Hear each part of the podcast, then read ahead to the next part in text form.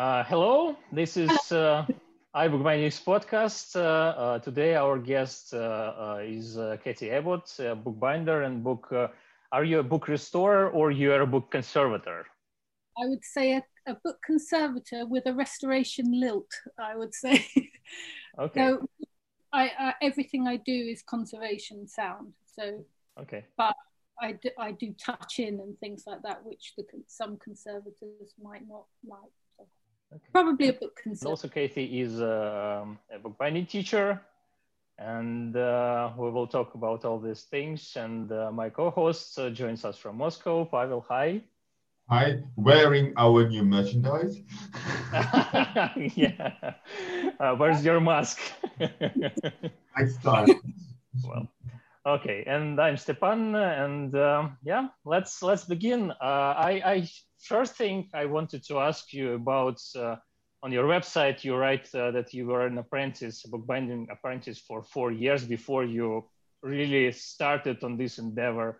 And uh, can you tell us a bit about this? Because uh, uh, bookbinding apprenticeship is something that's uh, in, in many countries it's not non-existent anymore. And but but it seems that in the UK there still is a, a, a practice of uh, being a bookbinding apprentice, or there was a practice some time ago. Yeah. So how, how was it and what, what is it today? Okay, so I started my apprenticeship in 1989, um, and I was apprenticed in a kind of big trade bindery in north of London, and it was 65 men, and I was the only girl Okay. for four years, and never there was never a girl before me or after me. I was the only one.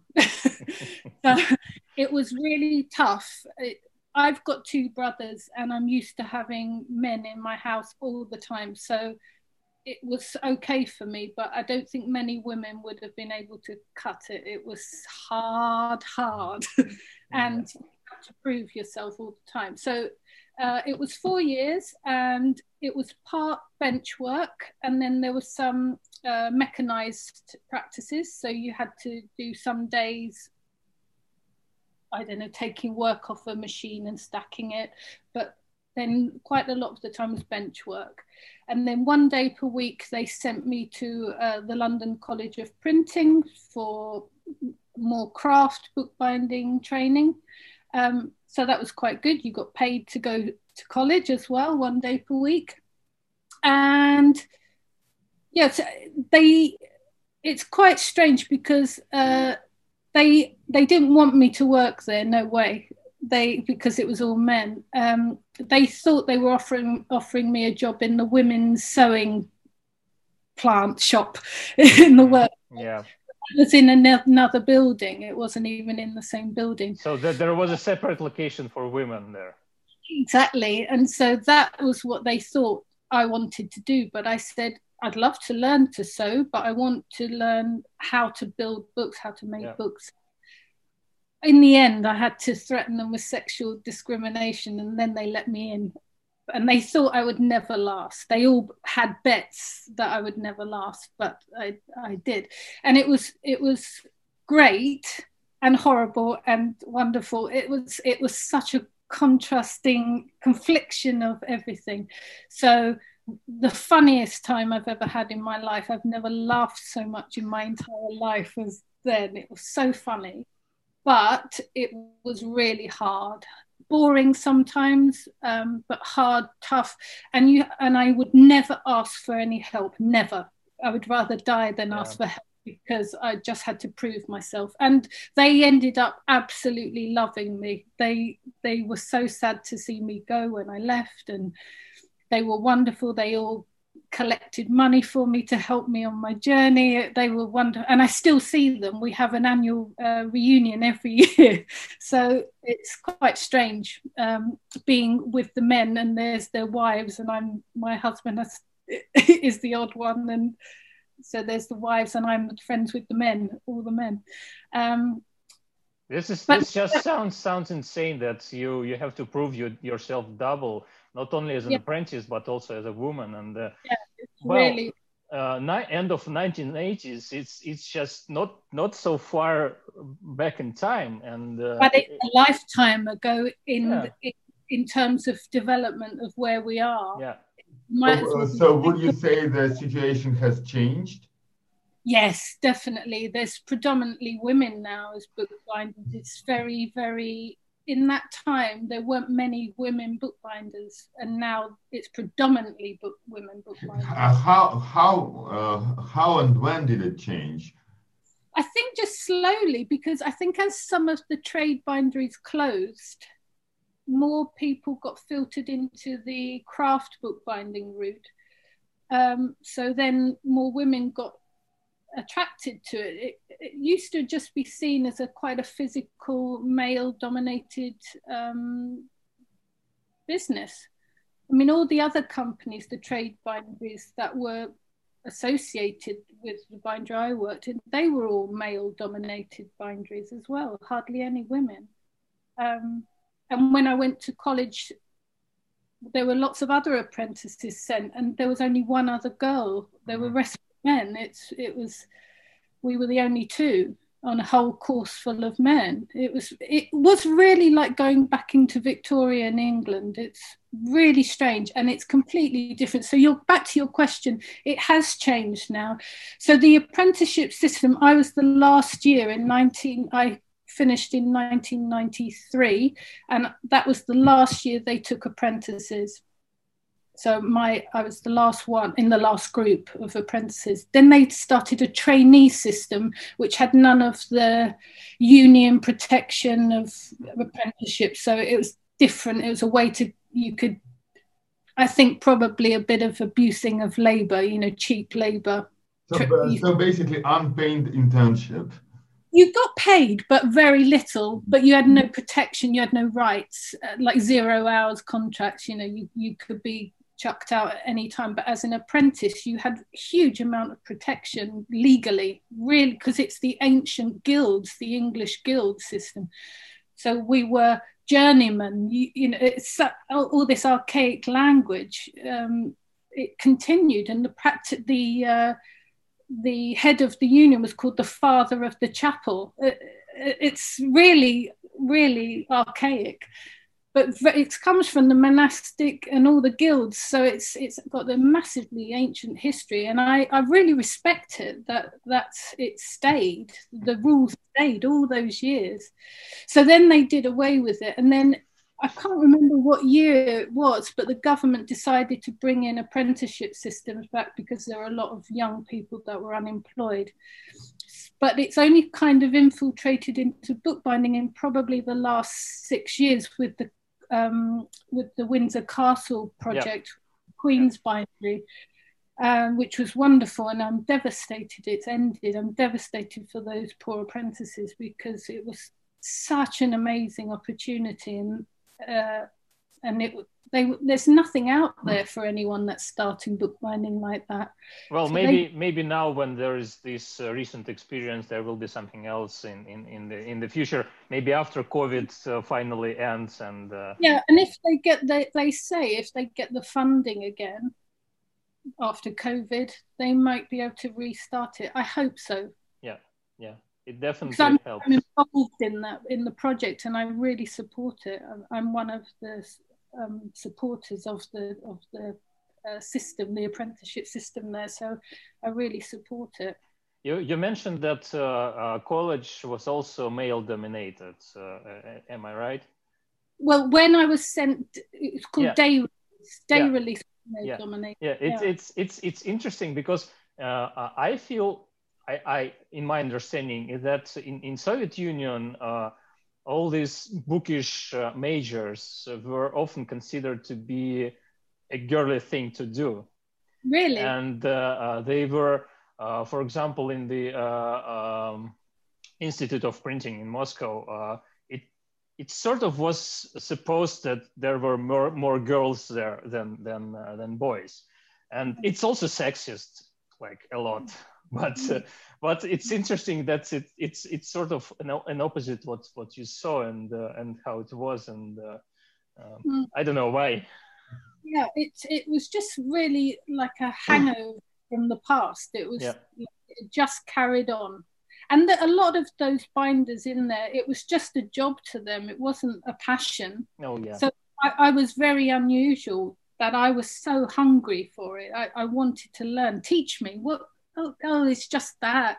No, teach me. I want to learn. I want to be better. And, and it, they said, no, you just got to do it quickly. You know, so, and they couldn't then they they did really respect that I wanted to take it further, and they really respect what I've done with it from there, what I've gone on to do. So. Uh, was it also a family thing, like father passing his trade onto his son, and so on and so on? Uh, the the bindery I, I worked in was called McDermott and Chant, and there was Ben Chant and his son took over Tim Chant and then now there's another Chant that, that that runs it so yes it was passed down so the, the bindery still exists. It's just a bit smaller.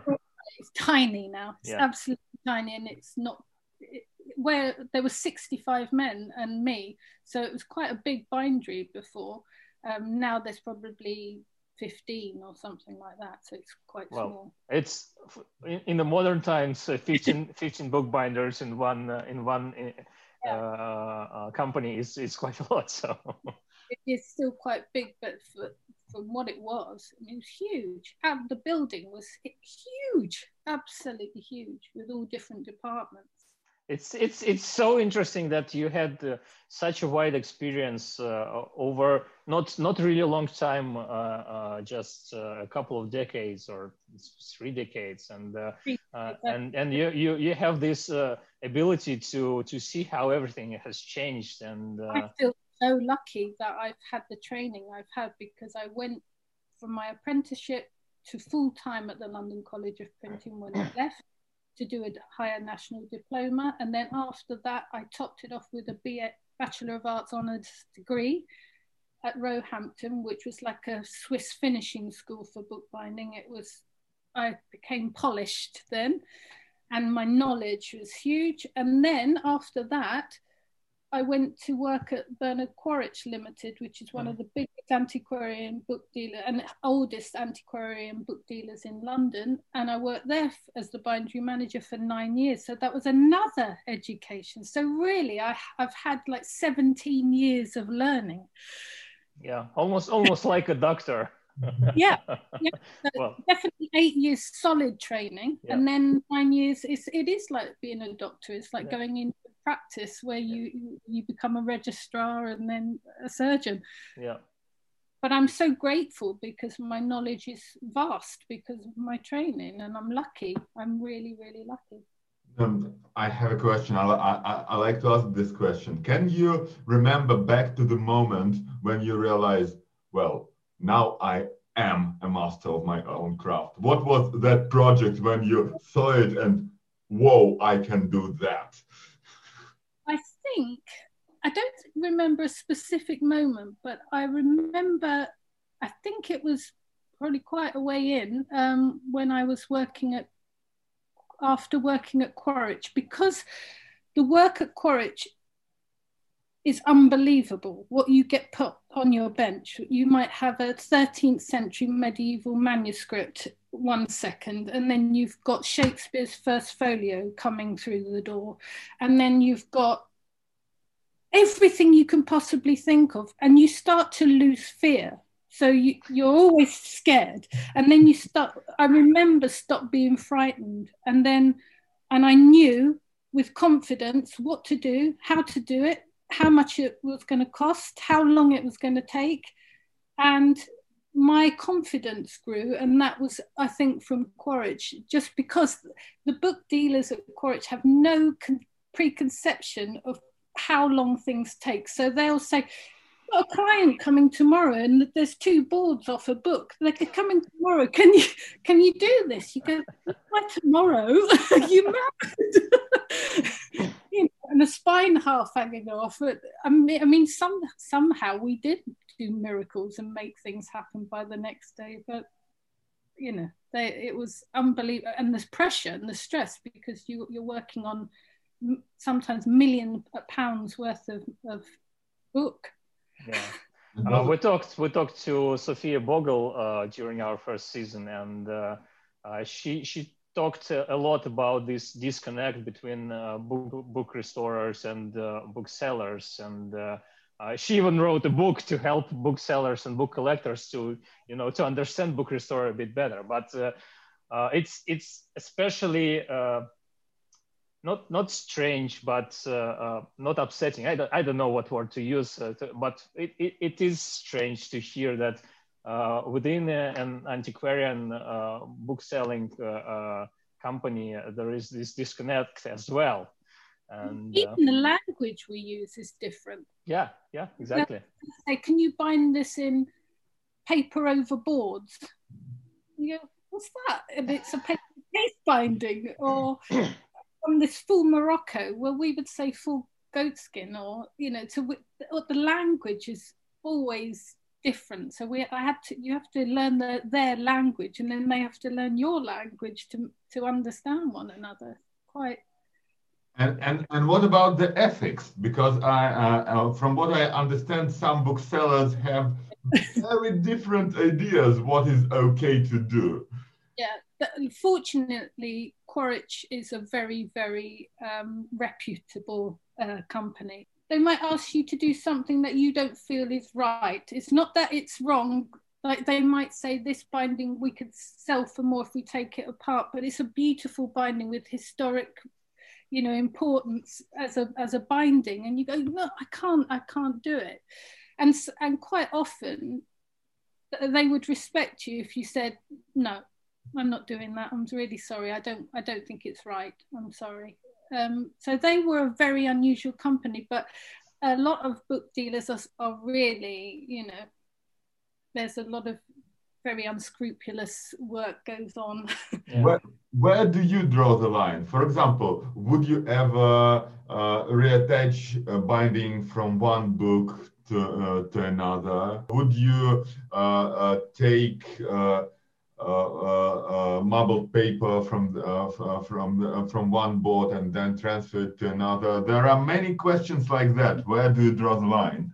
It's it's sort of case by case, but we have had people give us old papers, and you you say it's not right. You know, it's not even the right country that this is this originates from, but they they they then say, well, this is what I want, and I'm saying it's a new binding. I'm not pretending it's a new binding. If someone was pretending it was an, an ancient binding, I'm not doing it. I'm not doing fakes.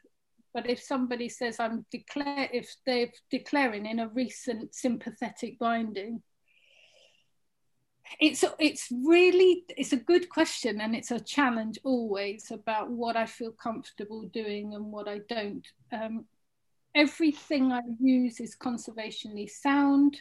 Uh, I wouldn't use any materials. I don't like, I wouldn't reuse uh, old boards from another book um, or old end papers from other books because of the acid migration, because of the, the it's not historically or geographically correct. So, no, but things I would tone a paper back to make it look older so I do things like that, but that will be hand toned with acrylic, uh, conservation grade acrylic paint. So everything's sound, but I do do things to make them look less new.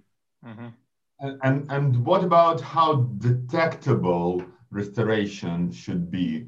Because there is uh, this, uh, these two conflicting ideas. On one hand, a layperson should uh, should shouldn't see uh, that uh, something is restored. But on the other hand, a specialist should be able to detect it. Yes, I. This is what I said right at the beginning. So I'm a book conservator with a conservation with a restoration lilt. So my clients, quite often them, a lot of them are in the book trade. They want it. They don't want a screaming repair. If you work in a museum or an institution, I understand that you you keep conservation pure but I I have no qualms about touching things in to make them less visible as long as it's reversible as long as you can reverse it yes I I'm sure that if anyone really looks they can see that it's been uh, that there's been work but but not always um, sometimes the work goes so well that you can't see it's absolutely invisible what I've done. But there it is. Sometimes it's visible, sometimes it's not. It's kind of the luck of the draw sometimes, how well something goes down. Or um, I'm quite good at color matching, so I can tone in something very well.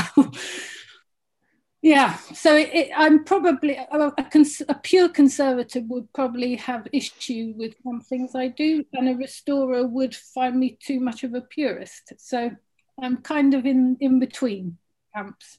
But I, I feel comfortable because everything I use is reversible. Everything I do is reversible and all the materials I use are archival or acid free or so I, I don't use anything that is controversial. So I can, I can sleep at night with my decisions.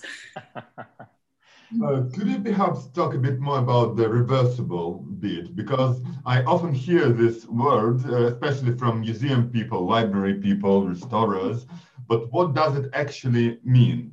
Can you how difficult is it? Um, it can be quite difficult to reverse things, but um, I think a lot of it's to do with adhesives. So using, I don't use PVA at all. I will not use PVA. I use EVA, and um, I don't know if you know the the different what why they're used. Uh, do you want me to, to say it or? Well, yeah, definitely. And uh, I know the chemical formula, but I have no idea what, in practical terms, the difference is. So, polyvinyl acetate and ethylene vinyl acetate, PVA and EVA. Polyvinyl acetate has been found to emit acetic acid in time, and that has a detrimental effect on paper and books. So, especially in a box situation, if a book's in a box made with PVA, it's in a, an acetic acid gas chamber, which is not going to do the book any favors. Ethylene vinyl acetate does not emit acetic acid, or there have been some formulas that they've had to adjust that emit tiny amounts, but uh, slowly and over time. Whatever you do with a, if you make a box, you should off gas it, leave it open for a few days to let the the uh, gases come away from it. So PVA, EVA is much more reversible. It's really easy to reverse EVA. Um, we had a we had a great test with Quaritch really when we, it was quite new EVA was hadn't it wasn't commonplace to use EVA we had a book that we had bound that was in pamphlets that was one binding and then they brought it back and said we want this disbound into three pamphlets. So this was the it was a few years later and it, it reversed so easily so i reverse it with um, xanthan gum is my preferred choice because xanthan gum suspends water in its mass and slowly slowly it's a slow release uh, without any risk of tide mark or or so you can make a poultice with xanthan gum. You can put it on um, EVA and it softens within 10 minutes. It's and no risk to but you don't get any damp staining any and you can actually put xanthan gum direct onto something and it doesn't leave any shine any residue nothing so I have put it into practice. So, and I always make my own adhesive, my own pastes. I never buy ready made. So there's no fungicides, there's no preservatives. They're all water based. So I, I know I have reversed, I can reverse anything I've done. There's nothing that's permanent. We, while, while we also uh, talked to um, a colleague uh, from, from Haarlem, from, from here, from the Netherlands, with Eliana Gomez, uh. Uh, we discussed that uh, um, the uh, conservation field changes so much every year with new materials, new chemicals, new approaches, and that uh, uh, many of the manuals and recommendations that were issued like issued like 10 years ago are already absolutely uh, obsolete today. Yeah. So you've got uh, to keep up to date all the time. Yeah. And uh, bookbinders are guilty sticking to what they know. They don't like change. I like I like this paper because I've always used this paper. I like this glue because I've always used this glue. It's indefensible. Well, not not only bookbinders. I know some, uh, or I know of some uh, conserv- even conservators, not only restorers, who stick to the old guns and they continue to use methods uh, used in I don't know Soviet Union or something. And uh, and uh, to, today it seems like some, something completely ruinous. And uh, well, maybe some of the methods still stay, but but many of them are are not really good anymore. I mean, we all used to use things like chemicals like benzene and things like that in things, and we, now we don't. We know we know that they're bad, so we don't use them anymore. But it, you've got to keep up to date with your practice. You've got to keep researching and reading papers of what they're finding because they'll probably find in five years or another 20 years that something with EVA might be different and they'll change the polymers for that. Who knows? Or they'll find a different adhesive that's even better. Who knows? And what about and what about the cleaning methods? Because when I uh, re, uh, I've been reading about what they're doing in uh, the British Library, and they're using some devilishly high tech methods like uh, uh, frost and vacuum and whatnot yeah see uh, this is if it if something required that kind of treatment i would send i don't have any issue about sending it to a specialist. I, I don't think i have to do everything. If i don't know how to do something or i always know my limits. If somebody says can you do this? I, and i think i'm not i'm not sure i can. I don't think i know enough. I send it to someone who does know because um, so I, I, I don't have high tech kit here. Um, and this is a bindery, so we can only we can only do what we can do here. It's not a sterile, we haven't got a lab here. At Quaritch, we had a lab and a bindery and a dirty room. Oh my God, it was a dream workshop. So we could pair in the dirty room. We had the conservation lab and then we had the bindery. It was wonderful but we don't have that here we've been here for 20 odd years and we don't have it's just what it is. So i can't we can't we don't even wash books here because it's not clean enough. Mm-hmm. so something needs to be washed we send it to someone to be washed. Uh, and what what about the, the, books that have fungal infections on them? What then they that... be sent to someone to be frozen and and dealt with with the by freezing and then defrosting and then the chemical or the uh, the surface cleaning of that in a um, a booth. What do you call it? My, my brain's gone empty.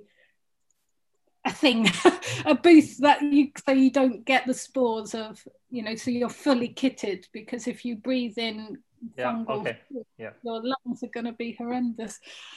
Yeah, yeah, I can imagine because I have all sorts of allergies, including. Uh, allergies on all, all the stuff that grows in the book. So yeah, I'm pretty scared of that stuff.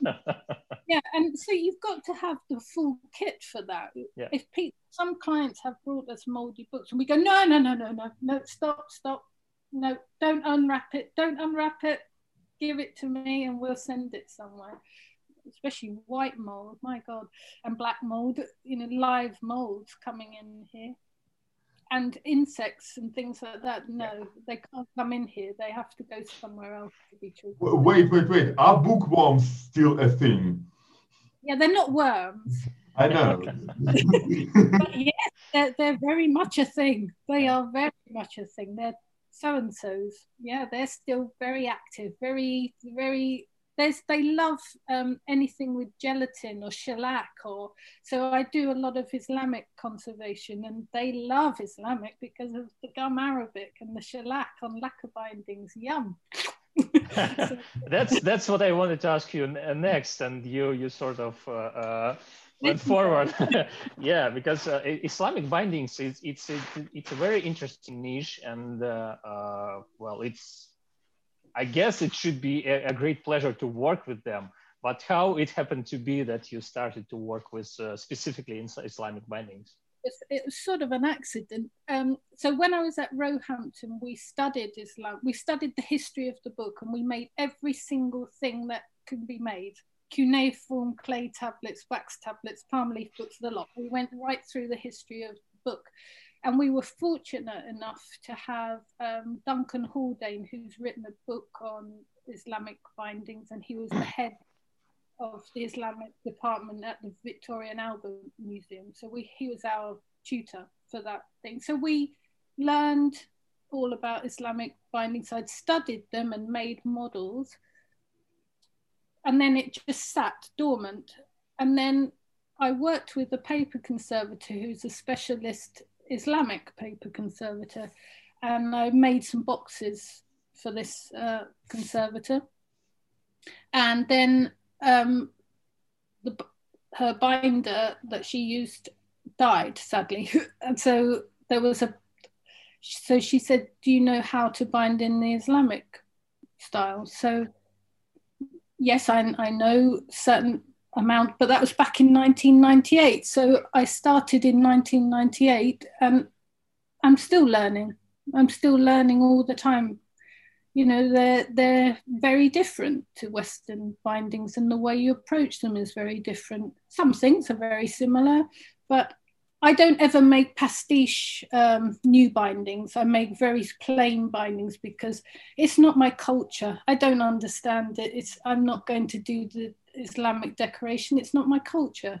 I, I don't feel comfortable with that. So any new binding I do is plain it still might have an envelope flap it's still in the correct way it's bound in the correct way but it's no decoration or just a gold line or a blind line something very very minimal that's also something that uh, i wanted to talk about because when you when when a person browses through your website uh, there is this pattern of uh, minimalist approach to design that uh, one can uh, see in your bindings. And it's it's so beautiful because with just a small stroke of uh, of color or, or of, of, uh, of some different sort of leather or, or with some tooling or something you make the book absolutely different and unique. And many binders try to you know to overcrowd the the cover with tooling or with uh, some design patterns or something. But with your bindings, it's it's so simple it's, and straightforward, but then it tells a story. Mm. It, it, it's the way I am. I, I am a minimalist at heart. I'm really interested in art movements such as the modernist movement, Bauhaus. It's that's kind of my aesthetic. I dress very plainly. I my house is quite minimal. There's not a lot of clutter. It's just my aesthetic. It's what I like. I like the architecture of modernism. I love that pure, clean line, Scandinavian designs, Danish furniture, all of that. So it, it's naturally in me. But what I do is when I read a book, I'm I'm a massive passionate passionate reader and I feel so strongly about the books I bind. But I, I have loads of ideas at first. Oh, it could be this, it could be that. And you should, my notebook's full of this, that, references that I write while I'm reading. And I distill and distill and distill and distill and distill. And I, I ends up, I want, my ultimate goal is to achieve the essence of that text with as little as possible as I as I feel is right. But sometimes it might need a bit more. But um, I try to distill it down to the essence. I don't like if it's a book about, you know, I don't know, butterflies that it's got butterflies on it. That's just never going to happen with my work. Never.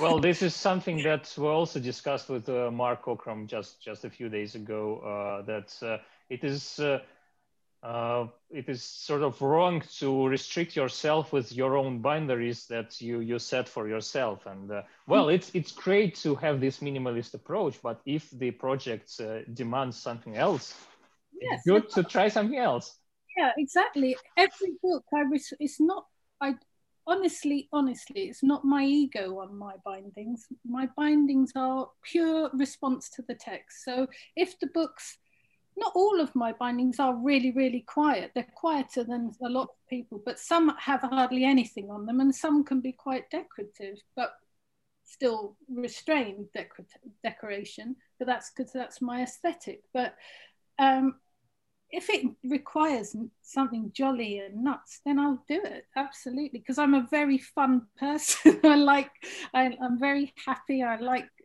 I'm, I'm a very jolly person. So I, I, I would like something. It's not. I don't want it to be like some intense, hard, punishing thing on my bindings. Uh, they should be joyful as well, but I want them to be beautiful. And the other thing that I think um, is interesting is when you are a minimalist, there's nowhere to hide. So if your bindings aren't good, you'll see everything. If you've got a mark, if you've got a scar, if you've got a dent, you've got you've pared badly, you've chamfered your boards bad, there is nowhere to hide. So they, I think so maybe some people might think my work is really simple, but it, it often isn't. Every, every binding I do challenges me in a way that I don't know what I'm doing. I don't know how to do this thing that I've got in my mind, but I, I, I have a yearning to do it. So they look simple, but I think they're deceptively simple sometimes. well, simplicity is often deceptive. That's just how it is. yeah. I really wanted to ask you a bit more about your experience with Islamic books because Islamic uh, world uh, is an awfully big one, bigger than Western world. Islamic books and Islamic book bindings had been made from Malaysia to Uzbekistan to Iran to Syria to Morocco to Spain. Yes. Could you uh, talk a bit about your experience experience of this variety? Um, well, probably all of that. That I've I've worked on I've worked on them from all over the the world, um, and they're all different. So yeah, a, Thai Islamic manuscript is very different to an Iranian, Persian manuscript. So my training was mostly in the three classic kind of Islamic styles, which is the Ottoman Turks, the Persian Iranians, and the Indian uh, culture of, of of uh, Islam. So they were the ones I would train trained in. But subsequently, I've worked on things from Bhutan, from Malaysia, from Thailand. So the Southeast Asian things are very different too. And then African uh, Islamic bindings are different to there, and then Spanish Moorish ones are very different. They're all different. So you learn all the time. I don't I don't always know what there are commonalities that you can re- re- go to what your knowledge is. They're common themes, but if there's something I'm not sure about what I'm doing, I won't do it. So I, I only do what I feel confident is the right thing to do. So yeah, they're they're very very different. Uh, is, is, there enough literature on the subject, or do you have to contact your colleagues? Are there many of those? and, uh, and what is your research process in general? Because uh, uh, British Empire uh, uh had, had had a lot of you know influence, eh, no, not influence, influx of knowledge and uh, all the stuff from all, all over the world. but is it is it an accessible knowledge now, and is it helpful? Um, I think I mean, I, again, I was really lucky. I have been really lucky to work, say, somewhere like Quaritch. We had an Islamic department. So and there's nothing like looking at real live material. So I can read, I've got lots of Islamic books on the ones that the classic books that you read about Islamic bindings. I can read them and they are useful. Petherbridge and um, Bosch, that one I, is an invaluable source. That's a really good source because it covers all of the different cultures. But there's nothing like looking at uh, at the real deal, and five of them, not just one, five of them, to say commonalities in a Turkish Ottoman binding of the 13th century, or because of course they even change in centuries. And they're, they're a nightmare, Islamic manuscripts, because they pillage, they pillage all the time. So a bind, a book, a manuscript is very rarely in its original binding they borrow bindings. The binding falls off. They find one that fits. They put them together. They don't even always fit. They're, and then they've got extra bits bolted on that they're they're real Frankenstein monsters. Sometimes they're so it's even hard to judge and date because they've got so many add-ons, so many add-ons. And then you get a Western binder comes in, and tries to round and back them and put mull on the back you know? So you, you you get it goes crazy. It's it's you're just learning on i learn on the job really by looking i haven't because i'm a, i'm a working i'm not a scholar. So i haven't got time to sit and read five books on the subject before i start work i'm being paid to start work and and the client might want the book by next week i haven't got time to sit and read five books on the subject. So I've got to go on my knowledge. Luckily, I've got a lot of knowledge now from 1998 to now. It's, it's quite a lot of years of, of looking at these things. So I do understand a lot, but loads I don't know. Of course not, because it's not my culture. But can you just go to say V&A or British Library and ask to see those binding because it's very difficult in Moscow. Uh, uh, if the uh, if uh, uh, the book is older than say 150 years, it needs a special permission. You need to write to the director of the library, and if you're not in uh, don't have a PhD in this subject, you are very unlikely to get access. Is it any di different?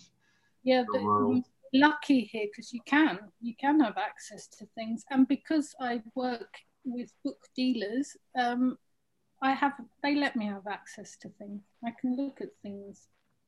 Have you got something i can see? Do you know if can you have a look inside? Does it have this? Or i can ask questions.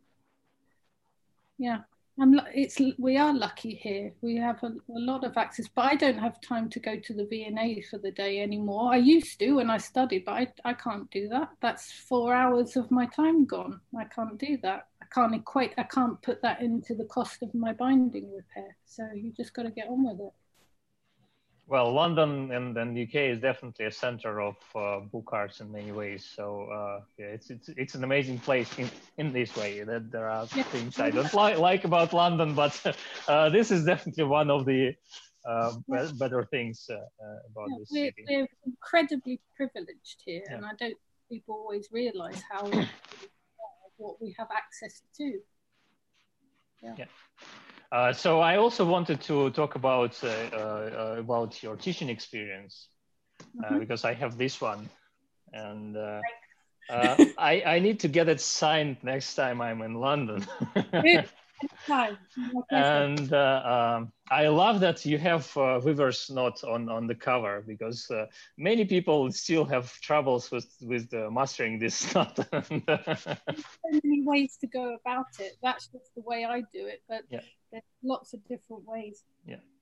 Uh, one thing about this book, uh, well, I, I, I, really like this book. Not not that I uh, followed it through because unfortunately, I don't have uh, uh, much time uh, for bookbinding these days, and I, I spend more time making tools and stuff. But yeah. what I really liked is that there are so many good pho- pho- photographic illustrations of the processes, and that's something that separates uh, modern book, some modern bookbinding tutorials from what was happening uh, throughout the 20th century and before because mm. uh, uh, it was it, it is so hard to find a well illustrated old uh, bookbinding tutorial and that's something that was always uh, attracted me because uh, so I, I have this uh, this was one of my first bookbinding tutorials and it's it's also well illustrated mm. and I loved it and it's it's well used and well loved because yeah it show I showed it to some of my students as well. And uh, what's uh, uh, how how did you end up with writing a tutorial and uh, and uh, what's your so teaching experience? The so I've been teaching since 1998 and taking beginners first of all beginners to intermediate to rest i mean i've taught everything in a mixed class everyone doing a million different things so that's been my learning, and now I teach fine binding, the advanced level. Um, high level at, uh, at the City Lit, but I teach all over lots of many things. But I was teaching, and then this publishers wrote to me and said, "We'd wondered if you'd be uh, willing to write a book for us." But what they wanted me to write was a craft, fun project, you know, with scrapbooking, scrapbooking, and all of that. And I said, if you want me to write that sort of book, I'm not the person. I said, honestly, because I've been teaching a long time, I, that my students were saying, what book can you recommend to me to get to begin?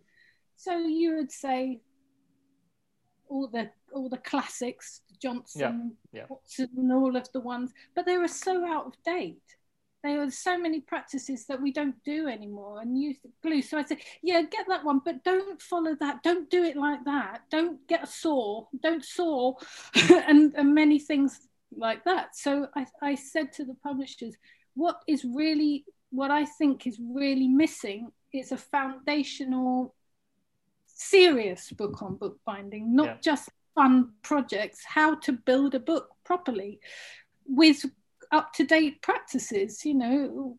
Um, so they were a bit reluctant at first. And I said, please trust me, please, please trust me. And it sold eight over 8,000 copies. So it's doing, it's doing all right. Um, so yes, they were they were very good in the end to let me write the book I wanted to write. And then I was really lucky. I was teaching a workshop for my husband's company. He's a graphic designer, and I did a workshop for designers. And one of the designers came and he said, Oh, can I take photos whilst we're doing the thing? And he's an amazing photographer. Mm-hmm. And he w- is really is as fussy about things as I am. so of everything being just right. So when I need I everything when I wrote the book, I I, I wrote da da da needs a photo, photo, photo, photo, photo so we worked together and i was really organized. I had books made the same book in 10 different stages so we could just quickly he would come and we'd do but i think we did it in about three or four days the entire book. That's impressive. That's that's pretty fast for for for such a high volume of uh, photographs yeah.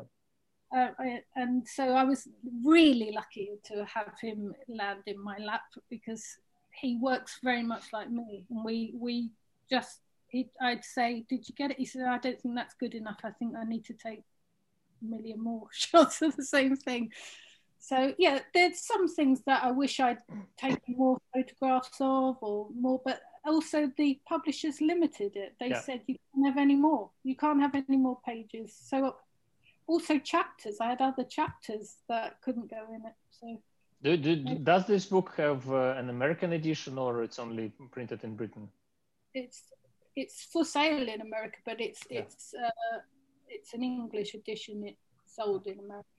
Okay, and and that's that's that's uh, that's good because uh, eight thousand copies means that uh, these uh, hobby or craft is still quite popular in in the United Kingdom. because it'd sell about 200. yeah, I, I, I, don't think that any book like that will sell uh, uh, a lot in Russia, for example. Mm. Uh, Who knows? but yeah, it, it's been a wonderful thing. You know, I'm, it took nine months of my spare time that I don't have, um, and it was all consuming. So I'm not keen to write part two, although I think we need a, a, another edition, but I'm not, I'm not ready yet. Oh my god! I thought maybe over lockdown I might have a go at it, but I just can't. and um, also, I haven't got the lovely photographer anymore, so he's he's gone. So well, he's around, but I don't see him anymore. So. That's exactly what I was curious about. I've never written a book, but I've written a few scientific papers, and I know what even a few pages of text take uh, to, to make them right and to make the pictures and everything and then you need to edit it and reread it and reread it. So i assume it well, wasn't so much um, in terms of uh, financial gain. It was more passion no, no, no. Why would anyone write a book? That's basically my question. It's an yeah, I, mean, I get my royalties each year, which is a nice little treat when a little check arrives. But it's not. I'm not going to be able to retire on it.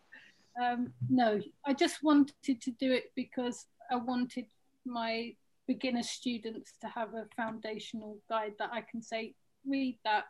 And it's a really useful teaching thing. If I'm busy, I say, just look at that page and I'll be back because I know that person is telling them what I want them to know. so it's very useful uh, technique for teaching. But uh, yeah, to do it, nine months of every single spare minute of my life was doing it. And it, it's, I was sick of it to be absolutely sick of reading it again. Oh. but yeah, fortunately, there's not been too many typos in there. I think it's been all right.